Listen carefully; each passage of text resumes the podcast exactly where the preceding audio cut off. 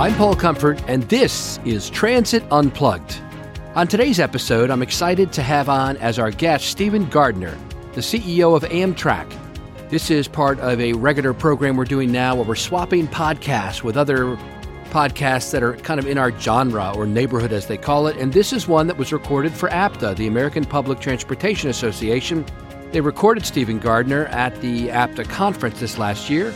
I've been wanting to get him on the show for a while, so it's great to have him on one way or the other. I think you'll really enjoy this episode, an in-depth look at what's happening with our national railroad of Amtrak here in the United States. Uh, happy to have my buddy Art Guzzetti, who is Vice President of Policy at APTA, conduct the interview. We're also doing some surveys online. If you are listening to Transit Unplugged on Spotify, take a look at some of the polls we're putting up there. We also do some polling now and then on our LinkedIn site. Take a look at those, and if you get a chance, tell us what you think. We're always looking for listener input as to the direction the program goes. Hope you enjoy today's episode with Stephen Gardner, C E O of Amtrak, courtesy of APTA.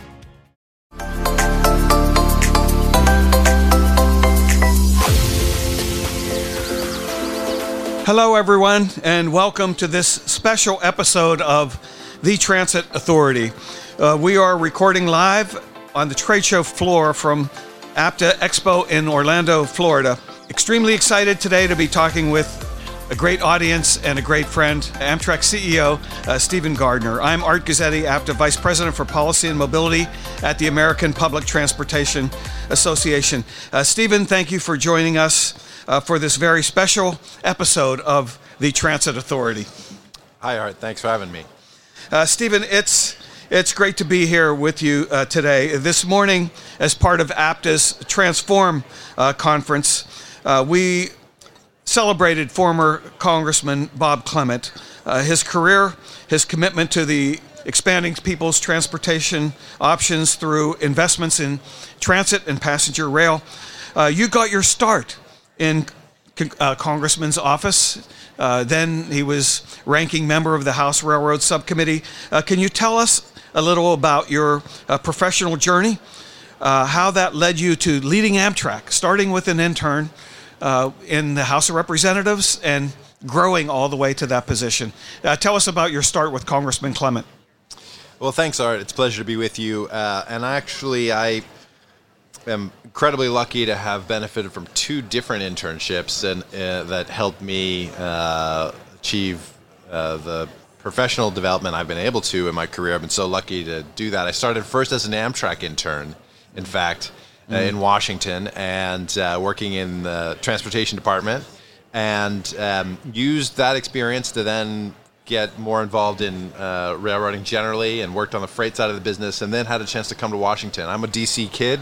It's where I'm born and uh, born and raised in, in the D C area. And um, I think one of the things that is special about growing up in that area is that, you know, it's a company town. Everyone's in government, and, and it seems accessible to you because everyone's parents, their, you know, brothers, sisters, everyone works for the government in some way. So it seemed totally feasible to me that if I wanted to be part of making rail a more vibrant and important part of mobility in the United States, and I knew the federal government had a lot, lot, a lot of role to play in that, that one could go up and just go be part of that conversation.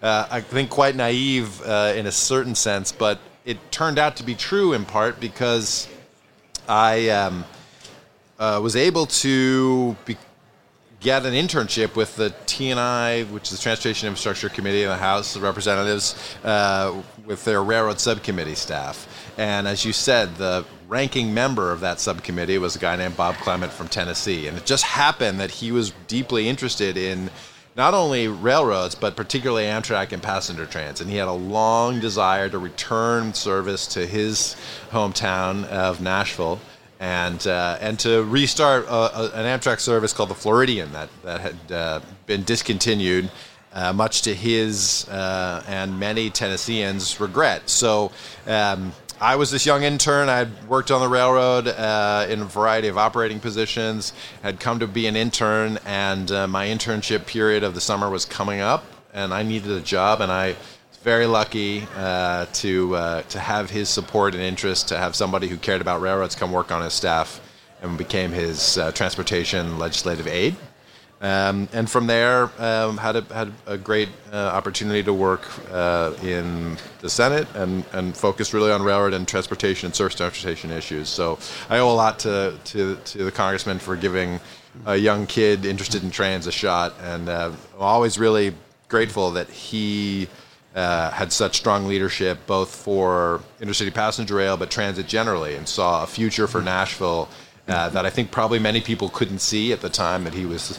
He was uh, in Congress and, um, and and worked really hard through those early transportation bills, as you as you remember, T twenty-one and and uh, the successors, uh, and ICE-T before that, uh, to put in place some of the opportunities we have today. Well, I was uh, happy to know you back then, Stephen, at the beginning, and certainly we were very proud to honor Uh, Congressman Clement today for, for his service. Uh, we're here in the Expo Hall at APTA. Uh, we gather at this critical time with so many partners from the business sector. Uh, can you outline the various ways Amtrak looks to the supply sector for help? Uh, what are some of the upcoming opportunities that they might be looking for uh, in the next few months? And what are some of the contracts uh, that you have been awarded, that have already been awarded, that are in progress today and bearing fruit? Yeah. Well, Art, it's really an exciting time for Amtrak. It's a new era of intercity passenger rail investment. Uh, we we talk about this at the company all the time, that we're the luckiest generation of Amtrak employees, except maybe that very first group who got to stand up the enterprise. Um, but to put in context the opportunity between the Department of Transportation and Amtrak, there's about sixty billion dollars in federal investment available. That's the equivalent, uh, it's available over the next five years. That's the equivalent amount of money that's essentially been invested in passenger rail for the entire fifty years preceding us. So fifty years worth of previous investment now available to us in five. Uh, and it's a, um, a really a chance to reinvigorate a whole industry. And as part of that, it's not just about Amtrak, the carrier, it's about the entire ecosystem and all of the uh, suppliers, vendors, innovators, uh, employees, communities that are re-engaging in passenger rail and thinking about how to move forward. So we're um, working on an incredibly ambitious capital program. We just finished our fiscal year. We spent about three billion dollars in capital, which is essentially a one hundred percent increase from about four years ago. So a huge increase. In twenty-four, F Y twenty-four, the fiscal year we just started, our capital budget is about five billion dollars. So uh, to do all that requires a whole new workforce. We've hired about eight thousand people in the last two years, Art, an incredible mm-hmm. increase, uh, and, and a new generation of railroad workers, and then an entirely expanded and new uh, vendor and supplier base. So we uh, have about fifteen billion dollars in contracts to let over the next uh, twelve, twelve and a half, thirteen months, uh, and we're working hard to get the community uh, to understand our pathway forward. And for the first time, I think what's really important for Amtrak, which is, you know, we've been in a unique position, which is an entity that's funded on an annual basis, even though we have this big, huge capital program that we need to develop. For the first time, the I I J A, the Bipartisan Infrastructure Bill, gives us five years of guaranteed funding, more or less, and that's allowing us to go out to market for these multi-billion dollar contracts. Um, well, right now, we just awarded a C M A R, a Constructor Manager at Risk, uh, contract for our new Frederick Douglass Tunnel in Baltimore, a six billion dollars huge program there. Uh, we have a number of exciting procurements coming out. Everyone should go check out the Amtrak procurement portal. Mm-hmm. It's got the whole list there. We've got about ten opportunities currently. And we're really uh, engaged in also diversifying our supplier base, a whole new divi- uh, supplier diversity effort at the company. And we're bringing lots of folks in into the market that have never really seen the opportunity before because we haven't built at this level. But uh, Amtrak's now a major construction company in addition to a railroad, and uh, we need partners all over America to help us implement the vision. Uh, just to pick up on what you just said, uh, Stephen, and to talk to all the uh, suppliers and business community here today, uh, how would you describe, is that a market signal? You know, in the past, uh, maybe the signal wasn't as strong as it is now. You now know that there's investment to be made this year and there's investment to come after that. Uh, how can the business community prepare and anticipate that kind of uh, uh, ongoing market? Yeah, I, I think it is a strong signal. And um, I, I think if you just step back and think about it, you know, Amtrak and, and my predecessors we were always in a big bind about how to take care of some of the big assets, whether that be fleet or stations or infrastructure, without knowing whether we could sort of write the check at the time the dollars were due, right? We could start a procurement, we could order some equipment, but in five years when we had to pay the bill, would the money be there? We didn't have any certainty there. And so it was a huge risk for the company uh, to engage in that kind of, let's call it speculative, but important planning. What's really changed now is we have confidence about our ability to, to, to write the check. And that means we can really bring forward projects we've been building in the plan, planning pipeline for decades and now move into construction. Um, and I think our partners in uh, the vendor community, suppliers, contractors, uh, they can feel confident that this is a new era of opportunity. Amtrak's really rebuilding our capability to partner with them so we can be a good counterparty and so that people are attracted to our jobs. Because we know there's a lot of competition for big infrastructure out there, not just in the rail and transit space, but across highways and aviation and energy, water. Uh, so we need to be good, um, good, attractive uh, owners to work with, and we're we're building up that capability. But I think the market here is um, hopefully just getting started. Our goal is to find great partners, deliver as promised for the public, and that means this initial investment is in fact just the down payment on the billions of investments that we see necessary to deliver a twenty-first century rail network and to serve more America, which is which is really top on our list since we think passenger trains are key to the future of the country. Stephen, question. Why is travel by intercity passenger rail so much more prevalent in Europe and Asia? Uh, how can the U S travel options be made more attractive? Uh, we were together recently at the World Congress on High-Speed Rail in, in Morocco. What, what can we learn from the international community? What can we uh, do to bring our standards up to theirs? Well, I think we've we've started with what I just described, which is a commitment of investment for a period more than a year. And if you look at rail systems across the, the globe, um, they all take a long-term, policy-centered, sustained investment approach to deliver enhanced networks. And that's what we've missed. I mean, in Europe, from twenty twenty to two thousand, so about twenty years, the investment in rail was a trillion dollars, or a trillion.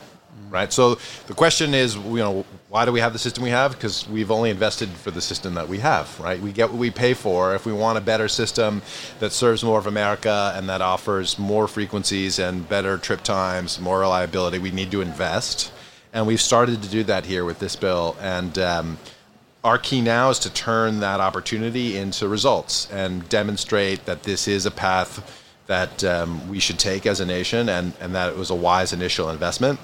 But I think the the other key uh, that, that is important to remember is, Amtrak, you know, the United States has a huge rail system. We have the largest rail network of any nation on earth. Uh, so we have railroads, we have rights of way here. Uh, the question is, how do we update them and modernize them for uh, passenger service and freight? Because we need both. We need rail to do more in both sectors across the nation. And it's about finding that right design and right planning approach. That's really different than the rest of the world because mostly everywhere else, the infrastructure is publicly owned. And this question of prioritizing the infrastructure's use for mobility, for p- people and goods is something that the public decides uh, through its planning regime as opposed to um, our, our system where it's a partnership and it involves collaboration and, and we're invested in, in making that collaboration work. Stephen, Amtrak recently received a number of grants through F R A's Consolidated Rail Infrastructure and Safety Improvements Program, a program we know as CRISI. Uh, can you describe the system improvements those funds are going to bring about uh, on Amtrak? Yeah, we're really excited about these grants, and I'd say they're the first sort of big uh, set of announcements that start What what I hope is a whole season of, of big announcements to come as the D O T works through some other grant programs that uh, hopefully will be announced here uh, in the next couple of weeks or months. Um, the big exciting project that I think tops the list. We, Amtrak uh, was successful in about two hundred million dollars of investment for the program. We really thank the leadership of the secretary and the administrator, Amit Bose. Um, but the one that tops the list is our Gulf Coast service. This is a partnership between us and those the freight railroads who own the infrastructure uh, between Mobile and New Orleans to bring service back to the Gulf Coast. This is service that we lost uh, back in Katrina days, and um, it's really exciting and, and represents really the first new service in the South, which uh, is a really important market for us. When you look at where Amtrak has service and where population has grown since we were founded in nineteen seventy-one, I think the Southeast is the is the part of the country we serve the least well. We have the least amount of service, and you've seen the most population growth, and there are great corridors all over the South and Southeast, and um, so I'm really excited about this uh, Mobile service, uh, which will start uh, sometime next year. And the CRISI grant gives us the dollars to make a series of improvements along the railroad and uh, and get that service going together with the, with the states and the Southern Rail Commission. Additionally, we had some great safety investments, both on that corridor and then some additional fencing uh, on the, along the Northeast corridor. We partnered and supported Massachusetts uh, for uh, some infrastructure improvements to uh begin new service between Boston and, and Springfield and connecting to the South. So a lot of great opportunity, but I think just a drop in the bucket for all the things that we uh, are excited to do here in the next couple of years.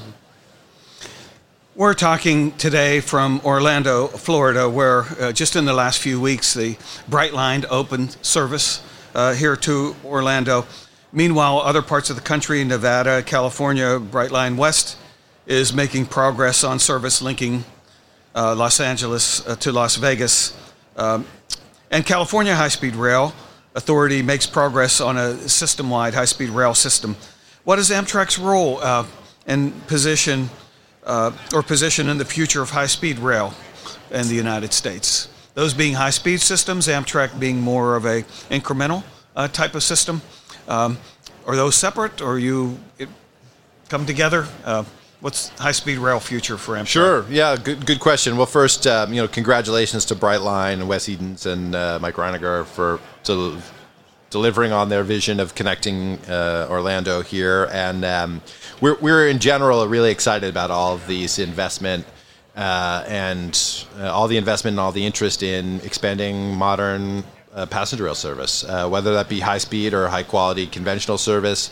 Um, we think anybody who's interested in the mode is, uh, you know, our friend, basically, because we think that the overall mission here is to create more value and more mobility opportunities using passenger rail across the country. So we're looking always at partnerships and opportunities to be um, using the uh, kind of capacity and capabilities we have at Amtrak to support growth in passenger rail service. Um, Our high-speed interests have, you know, have been sustained uh, for a long time at the, in, in, in Amtrak. Of course, uh, a lot of focus has been on getting those speeds on the Northeast Corridor up. We'll be, you know, introducing one hundred sixty mile an hour service there soon. Um, but I think the big issue has been the lack of investment for true high-speed.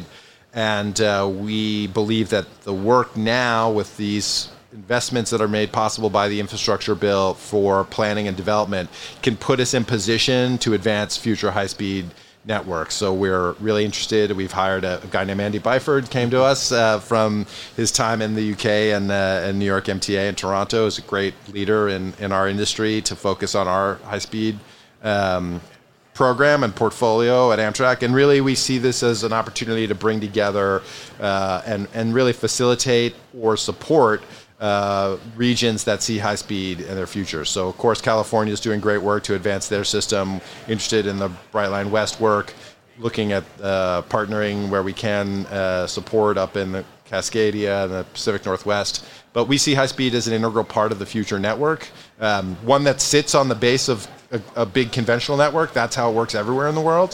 You know, you don't have just high speed alone. You have high speed supported by regional and intercity service and transit. That's what makes the whole system work. Um, but we see a bright future, and I think now's the time to make these initial investments and build up the momentum. So the next infrastructure bill, which is already going to be upon us in twenty twenty-seven, mm-hmm. not far, yeah. uh, we're ready to make the case for the kind of investments we need to really launch a world-class system. We're getting there one step at a time, that, that's for sure, Stephen. And uh, can you explain to listeners how Amtrak works with states to um, provide corridor service? What opportunities are there to grow new and improved passenger rail, uh, given the funds available through I I J A Act, uh, which um, creates opportunities for passenger rail? Working with states. Yeah. Well, states are really the heart uh, and soul of uh, Amtrak's uh, na- national network. Uh, we have this great long distance network that sort of serves the as the foundation, I'll say, for all of our service. But on top of that, our state corridors are really the big driver of of ridership. They produce about fifty percent of all of Amtrak's riders. And let me say, it's really great um, to see our ridership come back. Art, we're Uh, last three months, we've been about one hundred twenty percent of our pre-pandemic levels on the Northeast Corridor and about one hundred ten percent um, of uh, our pre-pandemic levels on the national system. So we're fully recovered uh, and, in fact, ahead of where we were starting from the pandemic.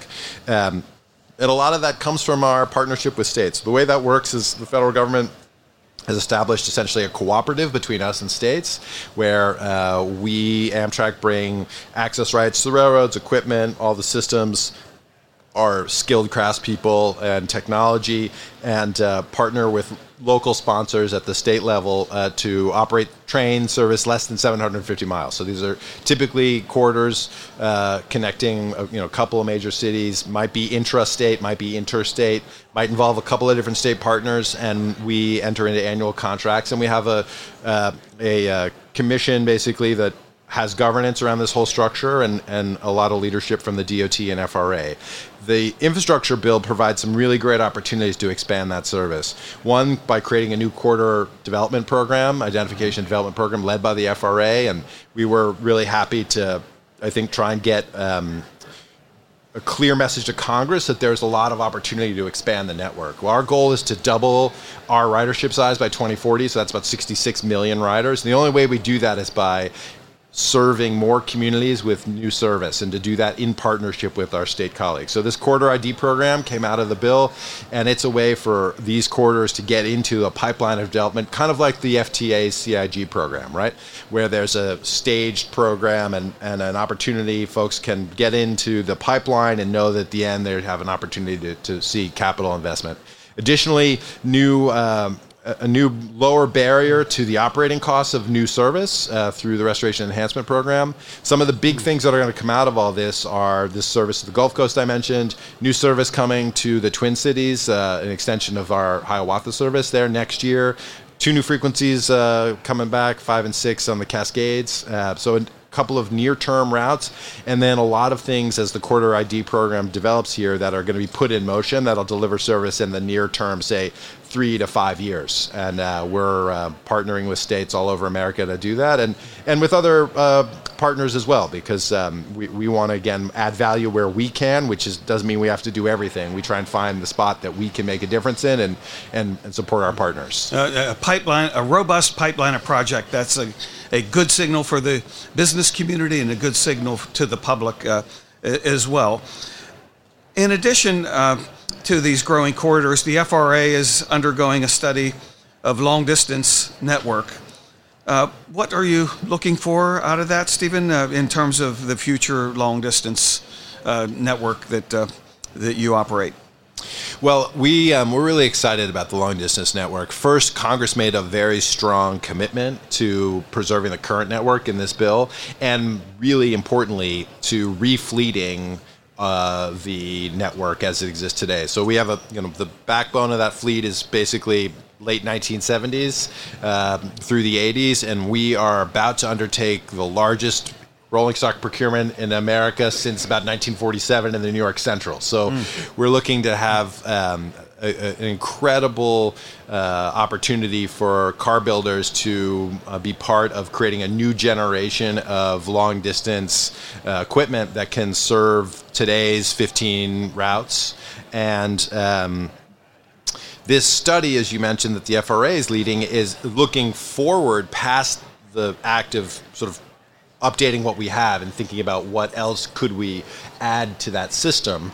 And uh, we're really excited about those opportunities. I mean, it's going to take Congress uh, of course, following through with investment to make that happen, because um, it certainly would take investment. But we think the long distance network today has been a through COVID and, and post, it's been a really a strong strong performer um, and one that I think has shown its value. Um, in the near term, what we were interested in a couple of projects that are, I think are pretty compelling, which is to get those seven three-day-a-week trains. We have two of them up to seven days a week, so we have daily service on some of the routes, and also some places where, for instance, we don't serve today Phoenix, which is a huge omission uh, up there with places like Nashville, where we, we, we just are absent in the market, uh, and we'd like to be able to run our Sunset service via Phoenix, and that involves restoring some track there. So we're looking at incremental improvements while this study's going on, and then Congress um, has the chance to act and, and put in motion the kind of future growth that's necessary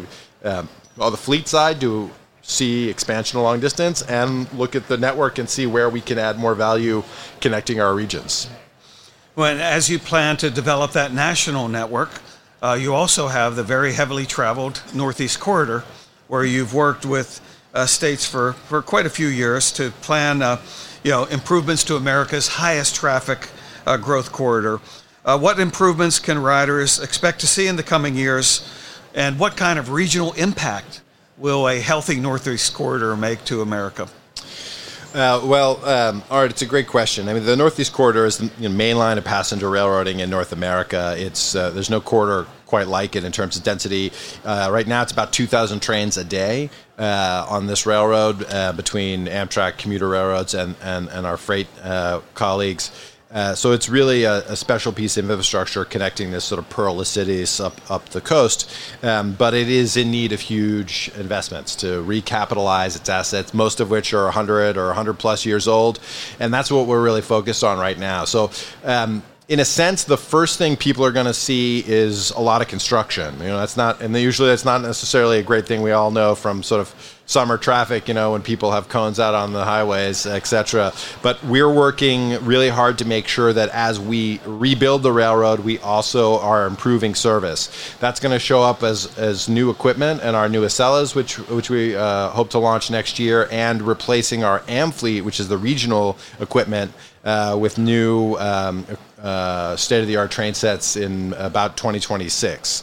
So um, there'll be new trains coming. In the meantime, we do we're getting a ton of work done, increasing the reliability, upgrading our assets, smoothing out the ride, uh, and um, doing the kind of things that are basically bread and butter to maintaining a reliable railroad, but that Amtrak's not been able to afford to do in, in decades past. So we're we're digging out of a hole, frankly, Art, that was made from decades of underinvestment. Got a lot of work to do there, but as we do that, every one of these steps, for instance, this new tunnel we're building in Baltimore, that's going to allow us to have a one hundred mile an hour alignment into the city as opposed to thirty mile an hour alignment. Uh, and it's going to not only benefit Amtrak by reducing trip time and creating reliability, it's going to help our, our partner MARC, the M T A commuter service, achieve basically a half hour trip time uh, between New uh, Boston, or excuse me, Baltimore and Washington, which is a, a game changer for sort of bringing the metropolitan regions together. So Uh, a lot of a lot of opportunity. It's going to come kind of incrementally, piece by piece. Um, so we ask for people's patience, and there's going to be changes in service levels and other things to accommodate all this work. But in the end, we're going to end up with a much higher capacity, much more reliable uh, asset that's going to be hugely capacitizing to growth and mobility in the corridor. Because we all know the highway system is not going to grow, and it can't keep up.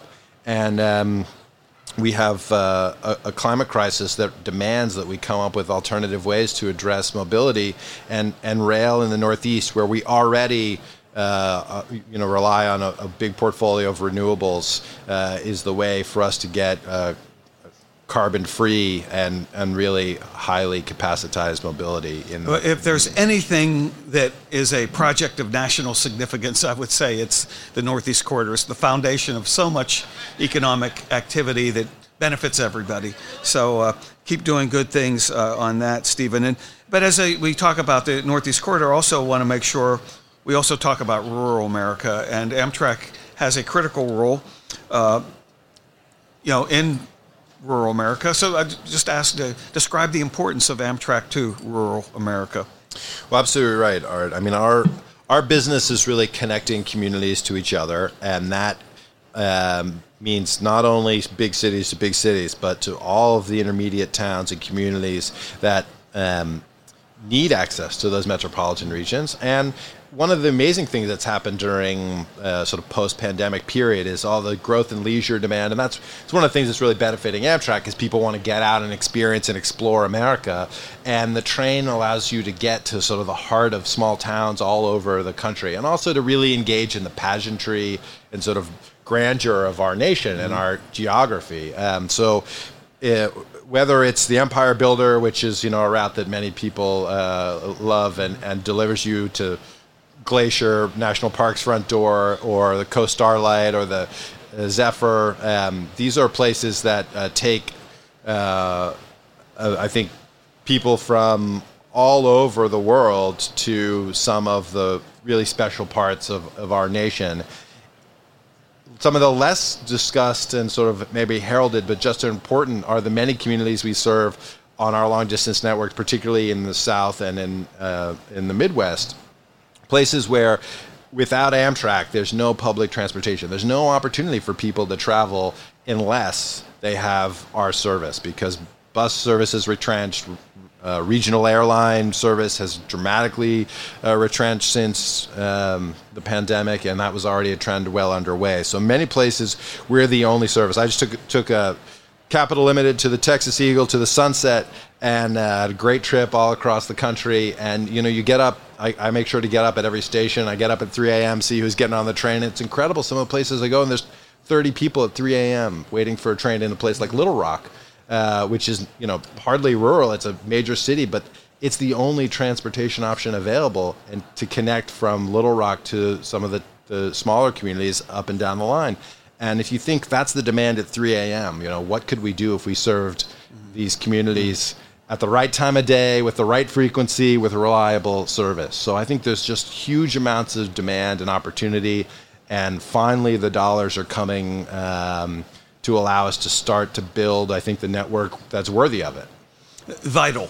Those are vital mobility connections, and uh, I know you had a lot of support from those states, and we're going to keep uh, pushing. Uh, Stephen, as I look around, I see students.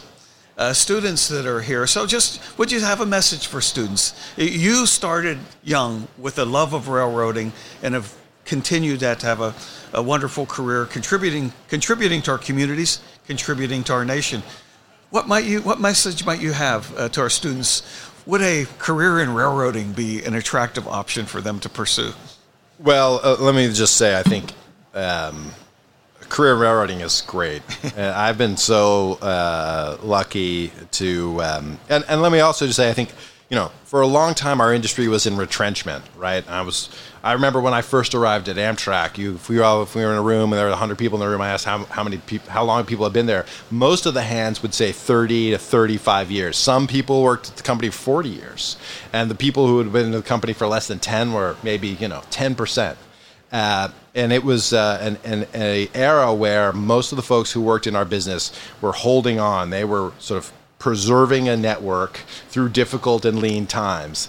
And they did their job. They did a great job keeping together a system sort of with baling wire and duct tape, and got us to a point now where we get to reinvent that system and reinvigorate it. And so we're uh, looking high and low everywhere we can for people who share that passion and mission for enhancing transportation, and um, the opportunity has never been greater. We, as I said, we've hired forty-five hundred people this year. We're looking for sort of all types and all roles all across America.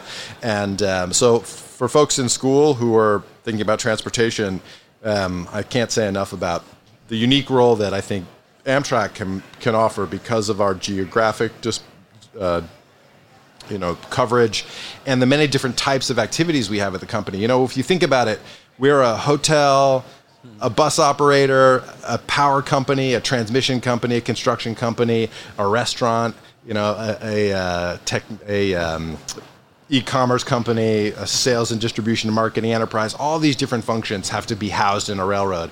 So there's so much opportunity for people to get involved in different things. And I think, you know, my my view, even though I'm a total train nerd, variety within the universe of railroading, I think, is what's really fun. You could have no more rewarding rewarding career than what you just described. That's that's awesome. Just a just a couple more uh, questions, Stephen. Uh, we were together just a uh, an hour or two ago in a, in a session titled uh, "Making the Connection: The Intersection of Cities, Transit, and Passenger Rail." Any message uh, you might want to share uh, from those listening to the podcast? Any theme that came out of that that you found noteworthy? Well, I, I would just um, I would say that one of the things that's unique in our role at Amtrak, right? Because we're, we're created by the public sector with a public mission. We do that with commercial and sort of private sector D N A as a corporation. Um, but we accomplish the things we do through partnership. It, it, we're, we're never a unitary actor. We never, you know, Amtrak, much to the frustration of many, sometimes us as well, we'd love to be able to just say, we're going to run trains there tomorrow, or that's what we're going to do, and I'm going to grab some equipment from someplace, I'm going to start running trains. It doesn't work that way. We do everything we do through partnerships, partnership with states, with communities, with our federal government owners, uh, with Congress, and it's through that collaboration that we get stuff done. So it takes a certain perseverance, uh, in, in a sort of evangelical spirit in a way, to like get everyone connected and uh, see the opportunity and try to make things happen. And, um, you know, at Amtrak, we want to be the sort of active ingredient in getting stuff done. And that means finding partnerships everywhere we can at every level uh, to try and enhance mobility. And I think that's one of the things that came out of the conversation we had today with with mayors and, mm. and, and community uh, leaders at the local level. How do we build um, a better partnership and more structure and support for connecting the different levels of government, private sector, enterprises like Amtrak, our freight colleagues, uh, to enhance uh, mobility? Because we all know it's in it's all in our collective interest. I mean, there's a sort of it can't be any more obvious that we all benefit tremendously when we have an efficient system that provides opportunity for people. And um, we sometimes let the divisions get in the way. And with all this new investment, the time is now for us to achieve real results and, and sort of prove to the public that given the shot, we can get stuff done that that's meaningful and creates value. So, um, but we're only going to do that by all working together. It was a wonderful conversation, Stephen, you had with mayors. Uh, and those who weren't able to attend, uh, you can watch the recording of it. So please uh, look for that on the A P T A website. And well, Stephen, we're about at time here. So I want to ask if there are any uh, cl- concluding thoughts that you might want to squeeze in. Uh, what can A P T A do and other advocates gathered around us do to to move the long-awaited uh, passenger rail agenda forward?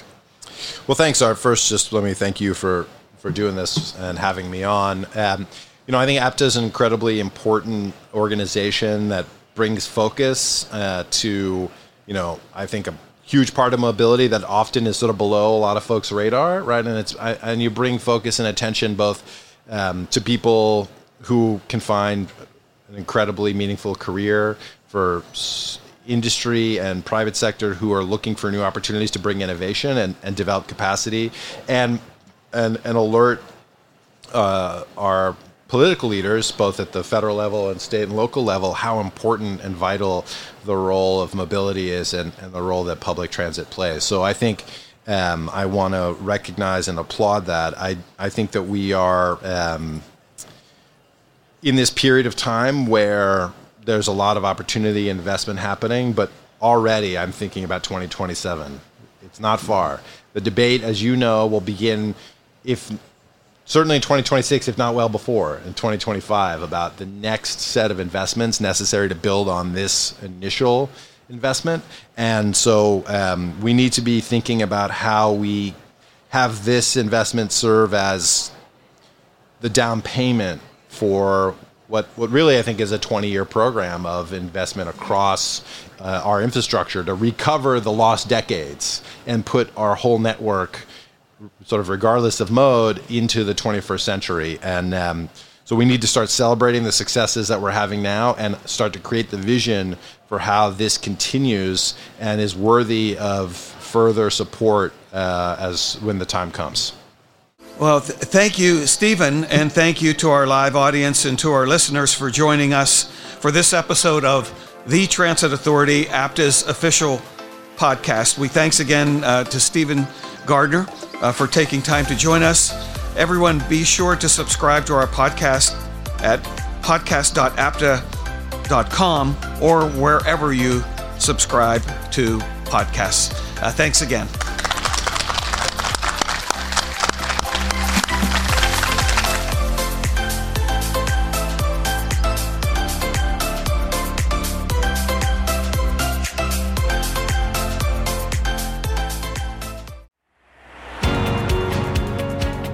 This is Chris Hussey, editor of the Transit Unplugged podcast. Thanks for listening to this special episode of Transit Unplugged from our friends at the Transit Authority at A P T A with Art Guzzetti and Stephen Gardner.